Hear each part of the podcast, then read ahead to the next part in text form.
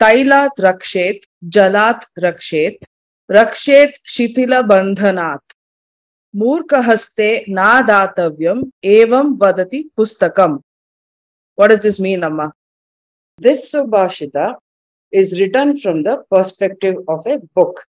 A book tells how it wants to be treated.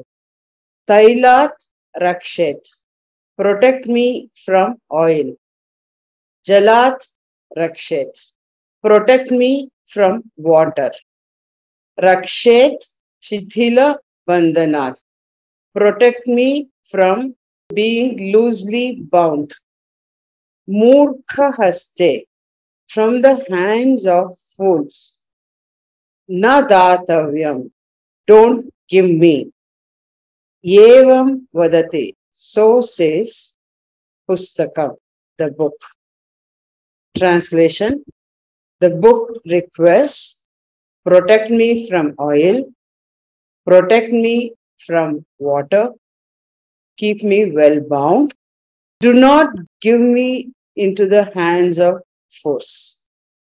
The book here is representative of knowledge or any other valuable resource that needs to be protected. We must protect it from the elements, we must protect it from structural damage.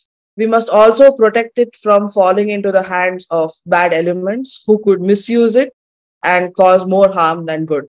We also must protect it from those who do not understand its value. There have been many instances where books, records, photographs, and other such valuable memorabilia or items of historic value have been discarded by people because they did not realize the true value of them. I would like to highlight the word Murka Haste. So when we say Murka, we first imagine someone who hasn't gone to a school or a college, or in essence, who hasn't had a formal education. But see, we have so many craftsmen who are so skilled in their craft, who do not use any rulers, pens, pencils, etc., but they can bring out such good craft elements. Or just think about our own grandmothers. They hadn't gone to any school or college. They did not know how to read or write. But they could just sit on the floor and with powder and colors in their hand, they could turn out such intricate rangolis, counting all the dots and uh, joining them in such intricate fashions. They could turn out such delicious food items, putting in so many ingredients just by measuring in their hands or looking at them through their eye. Like what they used to say, kannante, kayyadte. These women knew how to do all these things without having any formal education. They could also memorize so many tricky slokas, which were really difficult tongue twisters. And they never read any of them. Just by listening to them, they could memorize. So a murkha is not someone who has just not gone to school or college.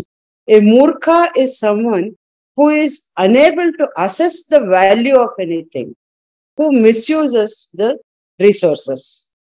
Although this Subhashita talks about knowledge, it should be considered as more than just knowledge. You could think of this as any limited resource or any valuable resource, whether it is a natural resource like water or oil, or whether it is something like data. You want to protect this and make sure it doesn't fall into hands of people who are not supposed to have access to it. Cyber security is a huge thing these days. All of the banks, all of the financial institutions and companies are making sure that their valuable data is protected. And the murkas here are not necessarily fools. It could be educated people as well who fall prey to the tricks of conmen and thus end up revealing a lot of the valuable data of the company. I am reminded of this story.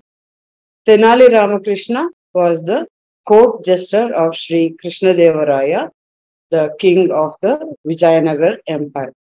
There were lots of learned and knowledgeable people in Krishna Devaraya's court. Once a Pandit from Kashi came to the court of Krishnadevaraya and threw a challenge. He would be able to debate on any literary work that they brought forward, and his poser was if he won, that person who brought forth the book had to be his slave. And if he lost, he would surrender all his titles to the king and go away. No other learned man in the court came forward because they were all scared of being defeated. Tenali Rama came forward and said, Please give me one day's time, and tomorrow I will bring the literary work. Next morning, Tenali Rama comes in royally dressed and holding a bundle under his arms, well wrapped in red silk cloth. He places this in front of the king. When asked what that bundle was, he said, Tila Kashta Mahisha Bandhana. The visiting Pandit was stunned. He had not heard this name at all. So he just blabbered, Oh, I know about this book, but I have forgotten since I have read it long back. So please give me at least time to refresh my memory. Let us debate tomorrow. Again, the court adjourned. Next morning, that Pandit was not to be seen. He had fled in the darkness of the night. King asked Tenali Rama, What is this? Then Tenali Rama seriously said, I will open it and show you. It contained a bunch of sticks bound by a rope. Tenali Rama said, Tila, sesame or gingelly, kashta, twigs, mahisha, buffalo, bandhana, rope. Twigs of sesame bound by a rope used to tie buffalo. The entire court burst out in laughter. Tenali Rama had saved the honor of the court by common sense and wit. So this story illustrates presence of mind common sense, street smartness, and wit are way more important than just bookish knowledge. But when they are actually combined with bookish knowledge, the person is really, really knowledgeable. Murkha in this Subhashita can also be interpreted as a person who is ignorant or has incomplete knowledge no matter which field you're in, I'm sure you know how novices can mess things up because of their lack of experience and complete knowledge. One of the classic stories about this is from the Mahabharata. The story is about Arjuna's son Abhimanyu. It is said that when Subhadra was pregnant with Abhimanyu, Arjuna was explaining to her the intricacies of the Chakravyuha. Now, Abhimanyu had a Rakshasa element and he had special powers. So even in the womb, he was able to absorb everything that was spoken around him. And thus he learned how to penetrate a Chakravyuha. Krishna knew that Abhimanyu could do a lot of damage. So he wanted to make sure Abhimanyu did not get to learn how to get out of the Chakravyuha. This way, he would ensure Abhimanyu's death both to kill the Rakshasi element as well as use it as a motivation for Arjuna in the war. So Krishna interrupted Arjuna and ensured that Abhimanyu's knowledge remained half knowledge. During the Mahabharata war, when Abhimanyu was all of 16 years old, there came a situation where Arjuna went away from the rest of the Pandavas, and now the Pandavas had to face Dronacharya's Chakravyuha. Abhimanyu was the only person who knew how to penetrate the Chakravyuha. And the Pandavas promised him that they would back him up.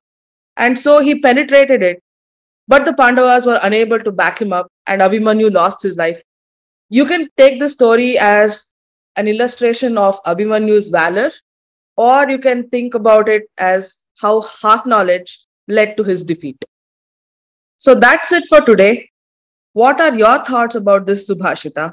Share it with us. See you in the next episode.